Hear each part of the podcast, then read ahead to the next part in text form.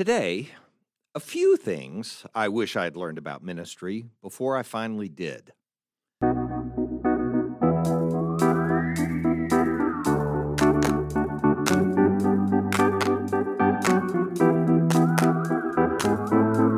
Welcome to Coffee with Creamer, where you get to sit down with our host, Dr. Barry Creamer, for a conversation about faith, life, and culture. Look at old ideas through a new lens, turn those culture wars on their head, and paint a picture of the way things could be. If you like your thinking deep and your coffee hot, pull up a chair. You're in the right place.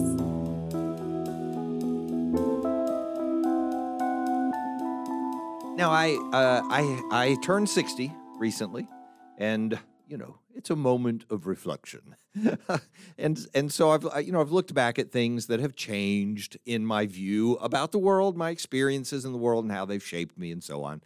And uh, as a result of that, uh, it's you know it's producing these couple of episodes uh, of self reflection, and so I you know you can I I hope it will be of value to you. I will say. I, I'm saying it's about ministry. It is about ministry, and it's about church vocational ministry and my experience in it. But I, I, I think it would be interesting to people who are not in church vocational ministry, uh, since we see these things all the time from both sides of the pulpit. Uh, it, it wouldn't matter whether you're in ministry or not, I don't think, uh, to benefit from some of these things that took me way too many decades uh, to benefit from. So, um, you know, let's just let's just talk about a few of these things, and I'll try to give uh, some examples along the way of what actually transpired in my life. And I'm gonna I'm going to start and end uh, at the same point, uh, which is when learning when not to laugh. In, in ministry, this was important for me because uh, we were we were a, a jocular family, you know. So I I mean I grew up with sarcasm and every sharp-witted uh, statement, utterance, joke, whatever you could come up with, you communicated it. That was just, you know, we just did that. And so we were, I, and I, I think there's a lot of energy and vitality in that. I still love, uh, you know, people who have a good sense of humor. I can't say I have a good sense of humor. I just have one, but whatever it is, I've got it. And so I, it, so it was important for me at some point, and and it, I, I don't know if I said this before, but you know, I was called to ministry when I was 13 years old. I didn't care that I was, but I was. I knew I was. I knew I should give my life to ministry. Uh, when I was 16, I actually heard and yielded to the call to give my life to church vocational ministry. Reticently, reluctantly, but I did it. And since then, no reticence at all. That's been everything I've done. It's all been about how to be in ministry. So by the time I was out of college, I had already been preaching regularly for five for four years, and uh, and I, and I mean, I by the time I was eighteen, I was preaching pretty much every week, and most of the time three times a week, and from then until now. Uh, so it's it's just been my experience to be in ministry, and so by the time I was twenty four and I was pastoring a, a mainline church, had a full time ministry position. You know, I was still a kid. 24 years old is awfully young to be pastoring a congregation, especially a congregation of 50 and 60 year olds and up. And uh, and we had others who came with me to that congregation, but you know, it was a, it was a lot of people who had a lot of life experience that I didn't have. And so, uh, one of the things I learned, and, and again, I'll start and end the episode with something about when not to laugh that I had to learn um, the hard way in some ways. So, when not to laugh, the first episode, the first part of this episode is this one. I had to learn when not to laugh uh, when others are hurting. So, this is weird. And I, you know, but this is what happened. So, a, a lady called me from the church. She wasn't exactly a member, but she came all the time.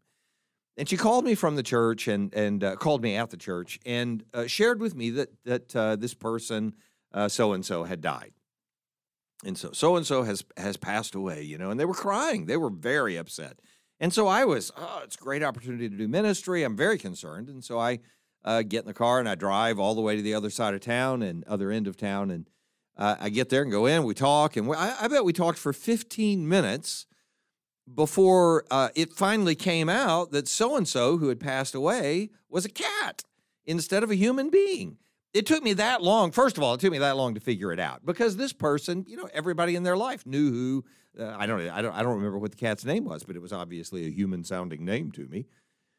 And so the moment I realized it was a cat, I I did it. I burst out laughing. I couldn't help it. I thought she'd lost a father, a brother, or you know, somebody, a per, you know, somebody that walks on two legs, that kind of person. You know what I mean? Not a cat.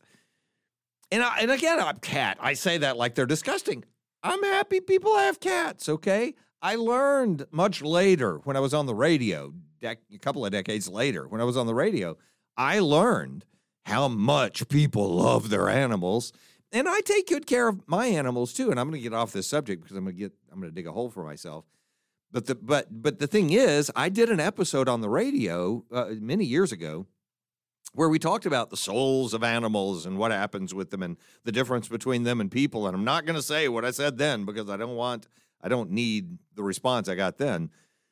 and and I that was the I did I did radio for 10 years five days a week, 52 weeks a year. 10 years, different topics every day. 10 years, that was the most responded to show that I did in those 10 years because people want their animals to go to heaven with them. And they don't, it doesn't matter whether the Bible says that's going to happen or not. And I'm not even saying today because I don't want to wrestle with anybody about it. So I did not grasp when I was 24 years old. And I, and I didn't, I, it was just a, it was an automatic reaction of relief. Oh, it wasn't your father or your brother or whoever it is. It was a, it was a cat. oh, so, and the devastation on their face when I laughed when they were hurting uh, taught me a lesson I, I learned for the rest of my life. It didn't matter whether I thought it was trivial that a cat died or not. It wasn't trivial to her. And I don't, and I respond differently now uh, to the hurting that's going on in other people.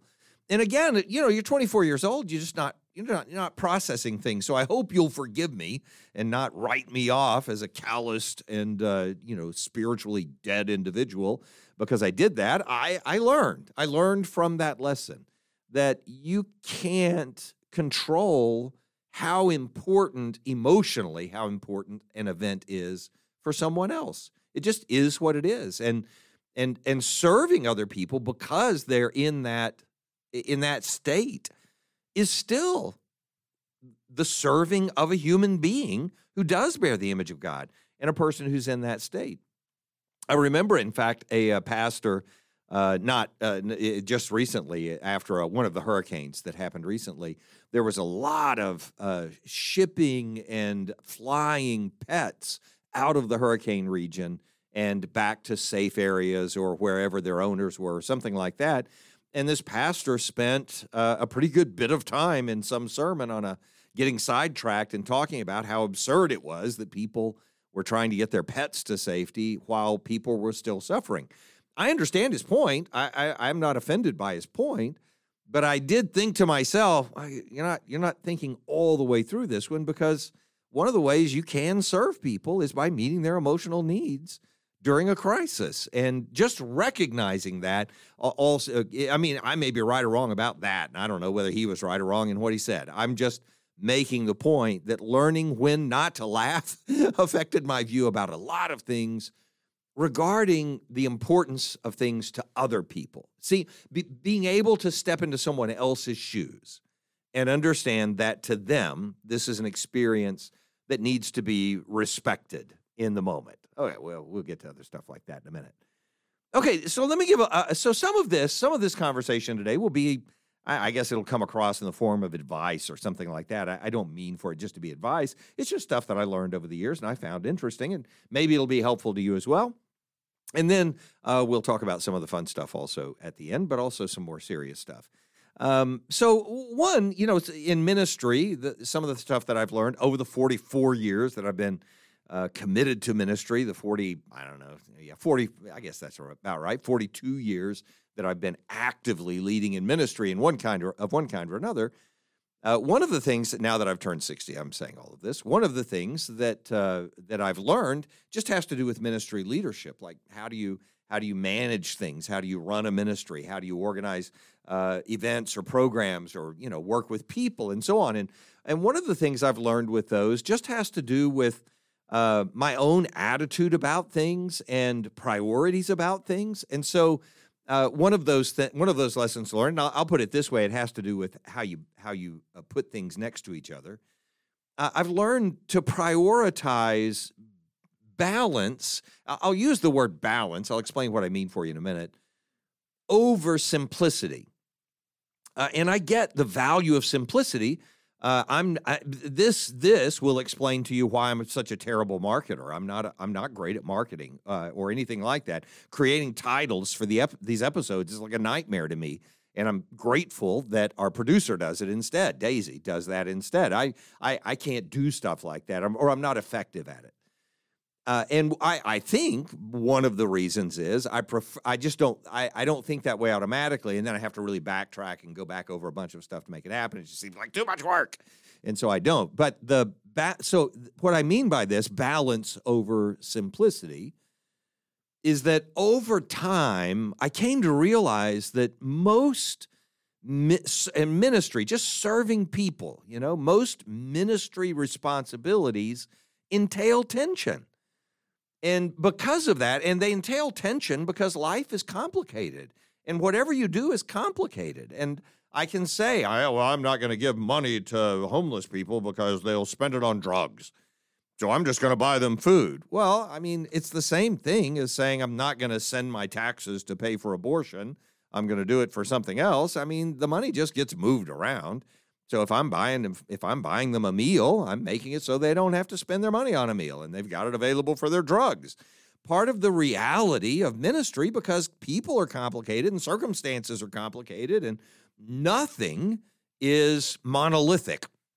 Nothing is monochromatic. Everything in life is in full chaotic, maybe snow-like color, you know, thinking of old TVs most ministry responsibilities entail tension. And that means that most ministry decisions and most of the decisions we have to make as individuals about who we're going to serve and how we're going to serve them and and what we're going to prioritize in the way we talk about things is is going to require balance not this singular way of describing everything that exists as having only one way of being described simple solutions I know this. Simple solutions do satisfy and they sell better and they sound better, right?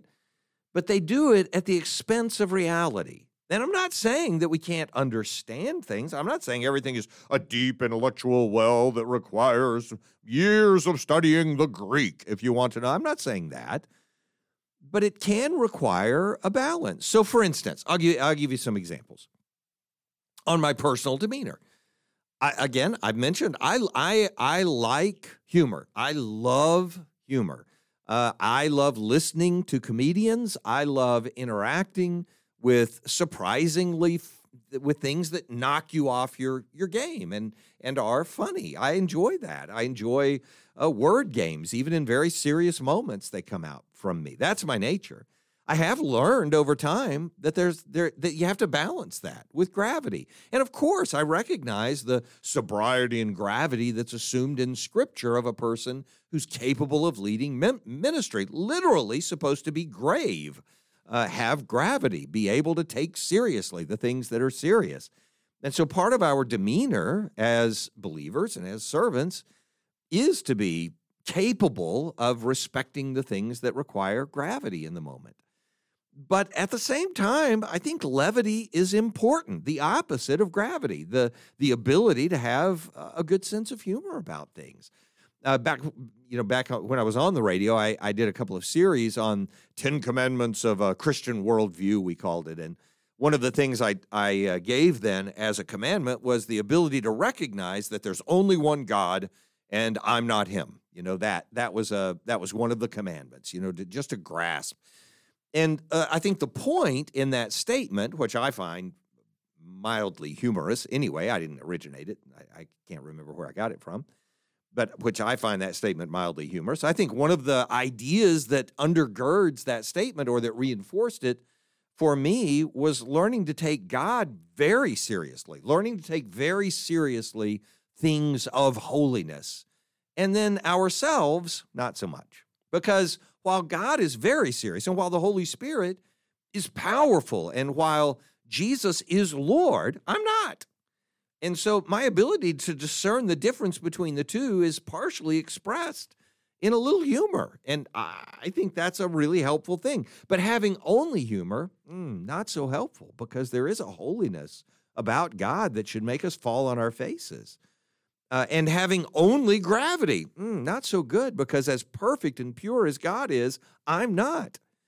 And the confusion that a lot of people come to, and, and believe me, I know some very serious minded uh, people who've given themselves to ministry. And partially it's because they've confused the truth of Scripture with their application of it. They've confused the authority of God with their authority.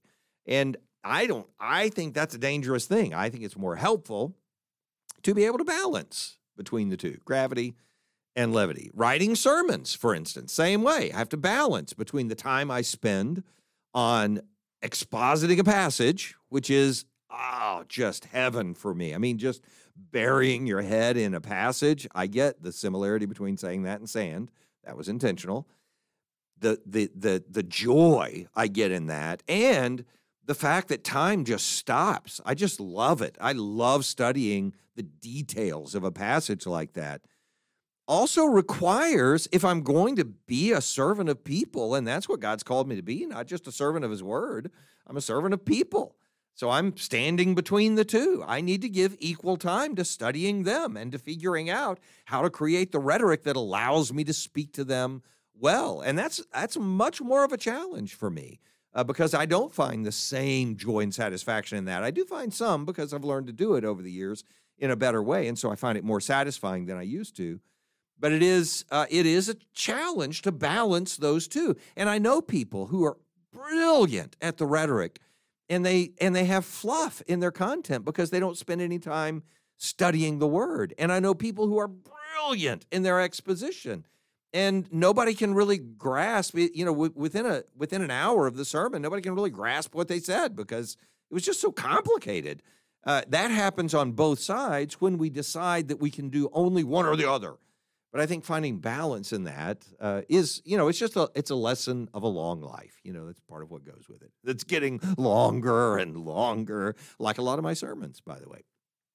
Also, serving people, and this one's easy. I, I I won't dwell on it. I've done whole episodes on this one.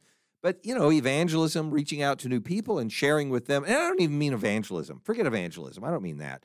I mean eternal life uh, the value and priority of thinking about eternal life when we're sharing it with the, the gospel with other people, uh, sharing Christ with other people, and we want them to live forever. That's good. And that's a priority. And it's important in Scripture. I, I value that.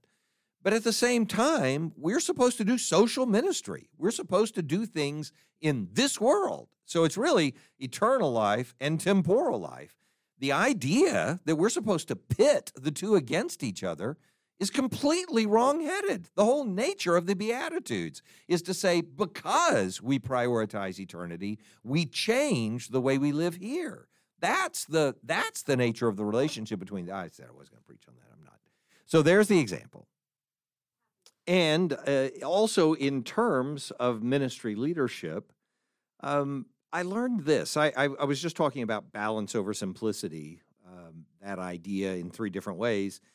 But then I also learned patience over victory. Um, and you know what I mean by that is I, I was a debater when I was in junior high and high school. So for me, judgments came immediately. you know, we would we would debate the topic, and we weren't trying to persuade the other person. We were trying to persuade the judge, obviously, the audience. And we did. We won our debates. So that means uh, by the end of the day, at least, but most of the time within 10 minutes, uh, we knew the verdict and uh, we were good to move on. We won. Okay, move on. And that's not the way conversations uh, that are meaningful in, in, in life and ministry uh, actually happen. And it's certainly not the way we exercise influence as a leader in church ministry or any other kind of uh, leadership that's actually uh, consequential. And so I, you know, I have said to younger uh, people coming into the ministry sometimes uh, when they're anticipating a, a, tr- a, a rough business meeting or a troubling business meeting, that one of the words of advice I have for them is simply uh, recognize that you don't need to win right now. You don't need to have this victory. Uh, and there are a couple of things I'll say to try to help them through that process because it's it's really frustrating and difficult to lose when you're arguing about or disagreeing about or trying to lead regarding things that are so essential to what you believe you're called to do, right? So it's really hard to let that stuff go. But in some ways, it's essential because uh, it, it's not like Jesus says to Peter, Hey, if you deny me, you're out. You know, we're done. And Peter denies him three times. And Jesus still has a purpose for him. And Peter does come to himself. And Peter is the person who's leading the church after the ascension and the commissioning and, you know, all of the Pentecost stuff and so on. the Pentecost stuff and so on. Anyway, you get the idea. And so I, I, will say to them, you know, one, one thing that can just help with your attitude uh, when you're facing a conflict in a congregation or even just somebody coming into your office with conflict is uh, to visualize what what the future is going to look like if you lose this and make it okay. Make it okay that you can walk out not having to win that argument or discussion or debate or business meeting or issue or whatever it is. And once you've done that, it's remarkable how much less anxiety there is in the discussion. I wish I did it every time, but at least I've learned that I can do that and that it helps. But then that just helps with the attitude coming toward it. The reality of it is that people don't stop thinking about what you've been talking about just because you stop talking about it. now, that's presuming that you have an honest conversation with them and that they actually you know, are willing to engage in the conversation, which means that you have listened to them and that they believe that you're not trying to harm them or control them or things like that. And so if you have an honest conversation with somebody, a genuine conversation with them, they may leave saying, "Yeah, I don't see that. I just I just don't see it. I don't just I don't agree with that.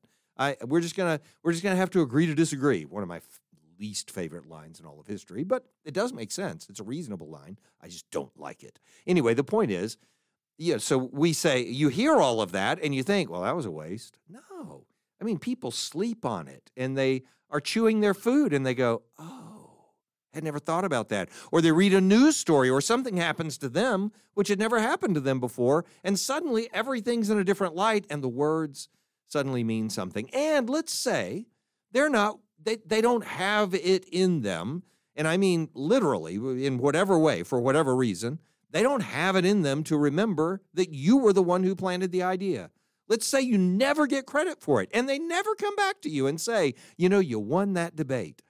Maybe they just change their mind and they think it came to them as a vo- you know the voice of an angel in the night. You know, somebody God convinced me that and you're like, well, I mean, I'm glad to be the voice of God, but that was me. Uh, that's what we want to say, but in, in, reality, does it really matter that it came from us? And so, that sense for me of learning uh, to to aim for something longer term, to value patience over winning in the moment, it was a huge lesson. Has been a huge lesson, and I'm and I am still learning it. I mean, it's hard in the moment uh, when we get caught up in the fury of a discussion uh, it's very difficult to live that out for me. Uh, and I, I, am competitive in conversations. I mean, that's just uh, my nature comes out in those things. But uh, the more I've learned this, the more I've realized that that's where real change takes place. So, patience over victory, that's what I mean. One more under ministry leadership, and then we'll change topics for a second. Uh, one more is uh, valuing tension over resolution. Uh, this one I started learning when I was in my PhD program, uh, and not in the context of ministry at all, but just the idea of creative tension, uh, any kind of creative tension. I had a, a discourse analysis professor. I, I, don't think I've shared this on any of our episodes yet, uh, and yet it was really influential on me. I had a, I had a professor in my uh, seminar on discourse analysis who would walk into the classroom just the first few times. But before we had ever met him, he did this the very first time he ever walked into the classroom. There were probably eh, 20 or 25 of us uh, in this particular seminar or class. And uh, we, we, were sitting around a big table, and uh, everybody had their books open in front of them, and so on. And so we were chattering away. You know, you're you're doing this. When do you expect to finish? Are you working on your, your whatever yet?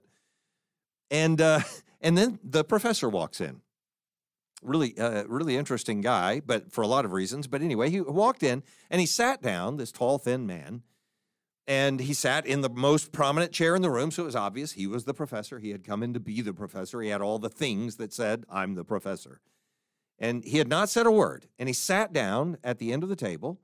And he put his materials in front of him and he put his hands on the materials and he looked up patiently and calmly and sort of looked around the room and then uh, after he'd looked all the way around the room, I don't think he made eye contact, but it was close.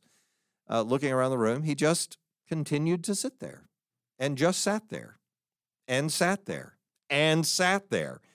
And we got more and more uncomfortable until I don't even remember who broke the silence, but somebody, a student, finally said, um, Are you, I think it was Dr. Reddick, um, and you know, and we went from I don't know what they said, but it was something like that. You know, it's what you would expect a student to say.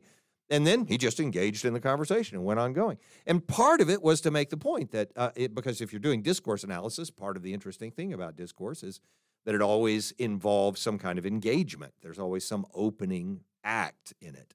And the other thing uh, is that uh, the human nature requires uh, the disruption of this awkward silence, right? So we always, we call it awkward silence. Uh, somebody has to break the tension. And so I learned the concept of creative tension. That sometimes you want to you want to you want to have an environment where you don't resolve the tension, you require someone else to do it.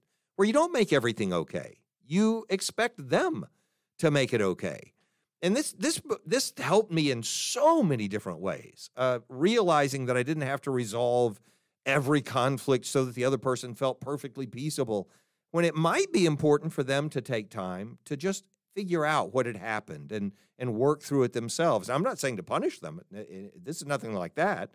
This is working toward a better solution. So the idea of tension for me became a term that wasn't inherently negative in my college years. But the further I went along in ministry, in actual ministry, the more I realized that I had learned because in public speaking, in terms of oratory, forget preaching, just public speaking. In terms of oratory and even my debate speeches, over time I became better at doing this on the fly.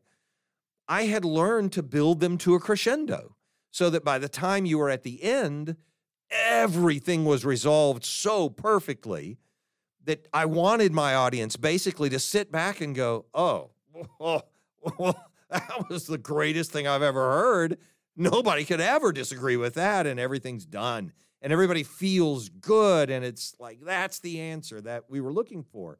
I had learned to, I, I didn't say I ever achieved it. I'm saying that's what I had learned to work toward. And in my in a, and in my early preaching and teaching, I, I sort of felt the same way. Like I needed to get everybody to the delivery. I needed to get everyone to the, the great moment, the bang of the fireworks, and they would all leave cheering and shouting and carrying, you know, whoever out on their shoulders. You know, it's the great win. That's all.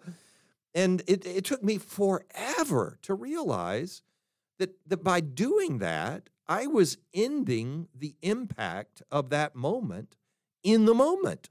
I was closing it off instead of giving people a reason to walk out and need to do something, to walk out and find something else to finish what we had only begun in that moment. And so the you know for, eh, eh, having the big invitation is good. I, I'm I'm I'm happy that churches do invitations. I don't think it's always necessary to do a formal invitation. I think it's always right to invite some kind of transformation. Obviously, it's the point. But how you do it, I used to do in the programmatic way to make sure everybody came forward and got everything resolved. When what I really needed was not was not a public decision.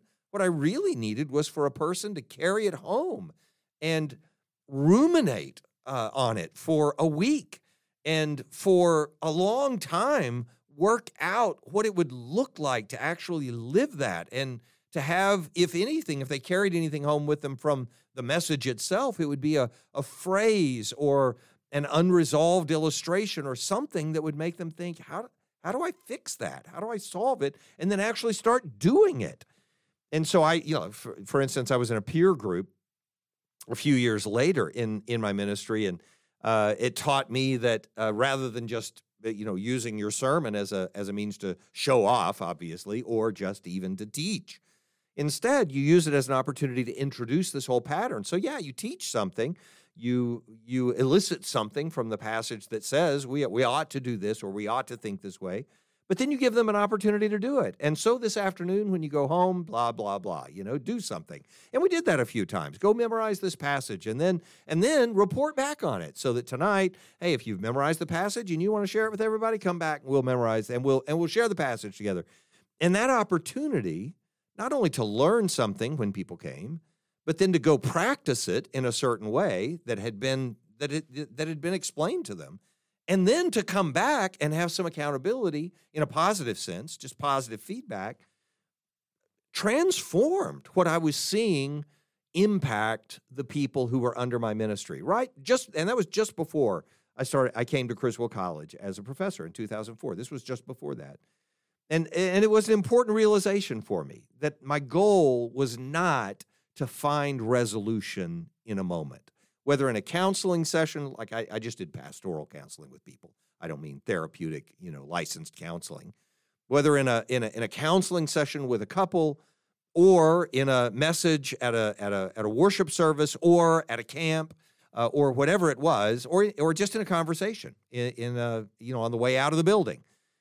Uh, I realized that I didn't need to resolve it in that moment, but sometimes to allow the tension to remain so that we could be more creative in finding uh, the more permanent impact that should have. Anyway, there you go. So on ministry leadership, that's some of the stuff. And uh, just looking at you know 60 years or 44 or four, you know 42 in ministry of different kinds, uh, what that you know what that what that has meant to me and how it's changed the way I do ministry and the way I think about trying to lead in ministry. In other words, you know, I'll give another set of examples here but this time not about just ministry leadership in general, but about the relationship between scripture and ministry. My uh, way of relating to scripture has changed, and I think a lot of people, uh, I, I wish a lot of us would recognize this change. And in some cases, I have seen this in a lot of people. In others, I, I, I still haven't seen it. And so I, you know, like an initial observation would simply be to say this confidence in the word in Scripture itself. Confidence in Scripture is not the same as obedience to Scripture. I was, in, uh, and honestly, I learned, I started learning this early. I was in high school when I remember, because I, I know I was only in high school because I, re, I remember the floor I was laying on. It was still in our old house that I was in when I was a teenager. And I was laying on the floor and, and looking up and thinking about it and thinking, I've heard a lot of sermons about how firmly we believe in the Bible.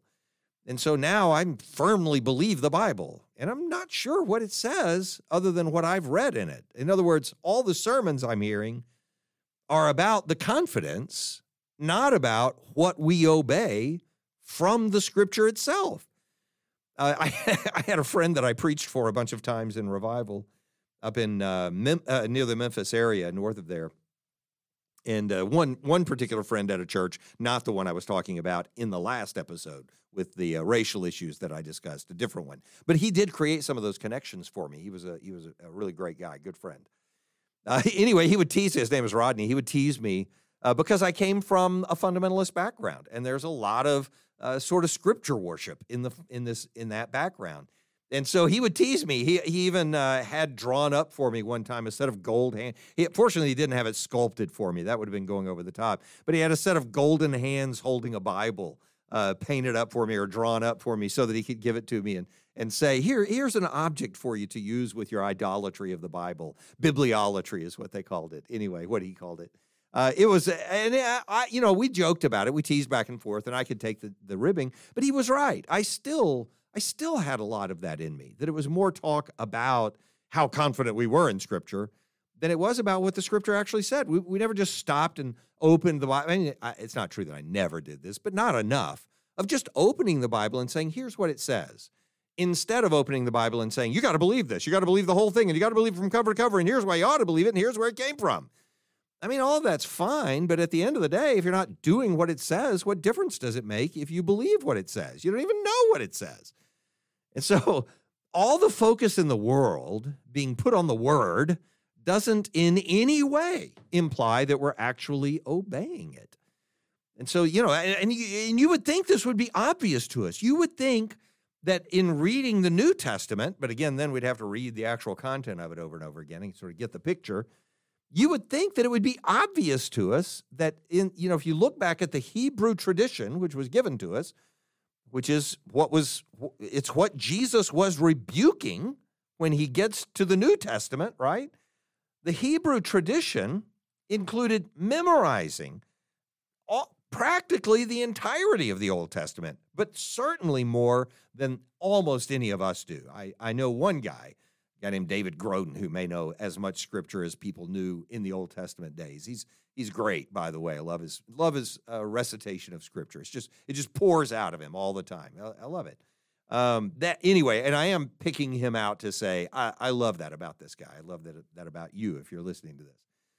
The, anyway, the Hebrew tradition had that built into it, so we memorized scripture like crazy in the Hebrew tradition and then recited it and recited it together and venerated scripture in such a way that it was treated almost like an idol. Oh, we have to separate these holy words from the unholy words, and we can't, uh, you know, uh, pollute this book with contact with another, you know, and so on.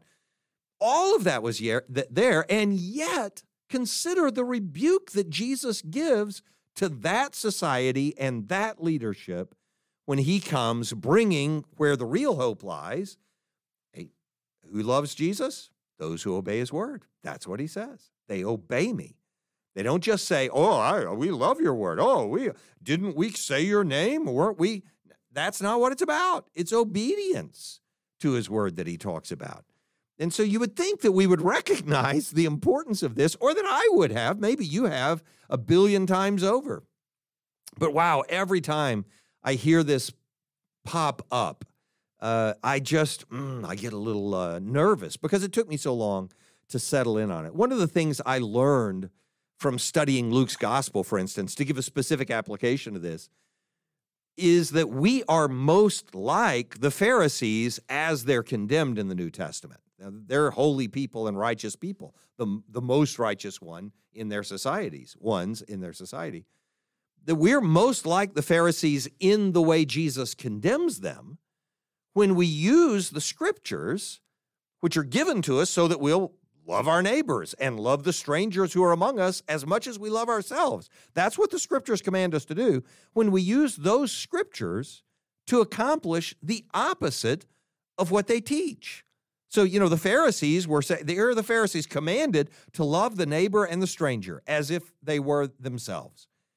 And the Pharisees say, well, since my neighbors and certainly these strangers, these Gentiles, don't measure up to the standards of Scripture, we can judge them and therefore exclude them. That's what a Pharisee did. And it's, it's so, it's mystifying to me that people who study the word their entire lives end up making statements and practicing their lives in a way that say, well, of course I love God and I love people, but those people, look at the wickedness in their lives and the, the very scriptures that command us to love them as if, as much as we already love ourselves. That, that they use, we use those scriptures to point at those people and say, but I'm not going to love you. You do not get to be included in this. That's a terrifying thought that we fall into that. So that relationship is one of the ones that I would say I've learned something about uh, in all of this ministry. Um, let me. Uh, so I told you I would come back to the to the humor idea um, at the end, but I think you know this is going to take more than one more than one shot for us to get to, so more than one episode. And so I, I want to give you one little bit more, but then I'm gonna, but then I will, uh, you know, cut it off here, separate the train here, whatever you want to call it, and then we'll come back and finish it in the next episode. So I, I will say this: whatever else we're doing, we should remember this. And I and I was alluding to it just now and talking about not being pharisaical. And and believe me, not being pharisaical is a command I need to obey. Uh, I am uh, the guiltiest among us of allowing that to creep into my attitude about a lot of things. So I, I don't point my finger at anyone else without realizing that four pointed back at me, as meaningless as that statement is. Anyway, the point is, I so so let me end this way today and simply say this: it's not super confusing to figure out the things that we ought to be homing. I'll use that expression of it this time. Homing and honing are two different expressions of the same point. Homing in on our obedience. You know, so am I doing ministry the right way? Gosh, it's so hard to tell. It's not really that hard to tell. If we constantly come back to these statements, he has shown us. It's a Micah is so adamant about this. I just love his expression of it. He has shown us what is good, oh man. And what does the Lord require? But to do justice and to love mercy and to walk in humility with your God. Not those are not complicated. We ha- we do backflips trying to translate loving mercy into excluding this person and that person from our church because you can't really love somebody if you tolerate their sin. We we just we convert it into other things, but oh, wrong-headed. Just take it the way Micah said it. Look, he's already told you what he wants. It's not complicated. If you don't do it, don't blame us for not telling you love mercy, do justly, love mercy, walk humbly with your God. Or the great commandment. And I mean, what Jesus says is the greatest of all the commandments. Love the Lord your God with all you are and love other people as much as you already love yourself. And if what we do in our ministry doesn't serve those ends directly, then we ought to admit we're not really doing ministry. Or preferably, stop doing those other things and get back to what matters to God. I suggest we do the latter, and we'll talk a little more about this in the next episode. Thanks for joining us for Coffee with Creamer. Your cup of coffee may be finished, but we are not. Come back next week for a refill as we sit down to examine a new set of ideas and cultural issues. Don't miss an episode. Subscribe wherever you get your podcasts or visit our website at barrycreamer.com. Until next time, keep your mug hot and your mind sharp.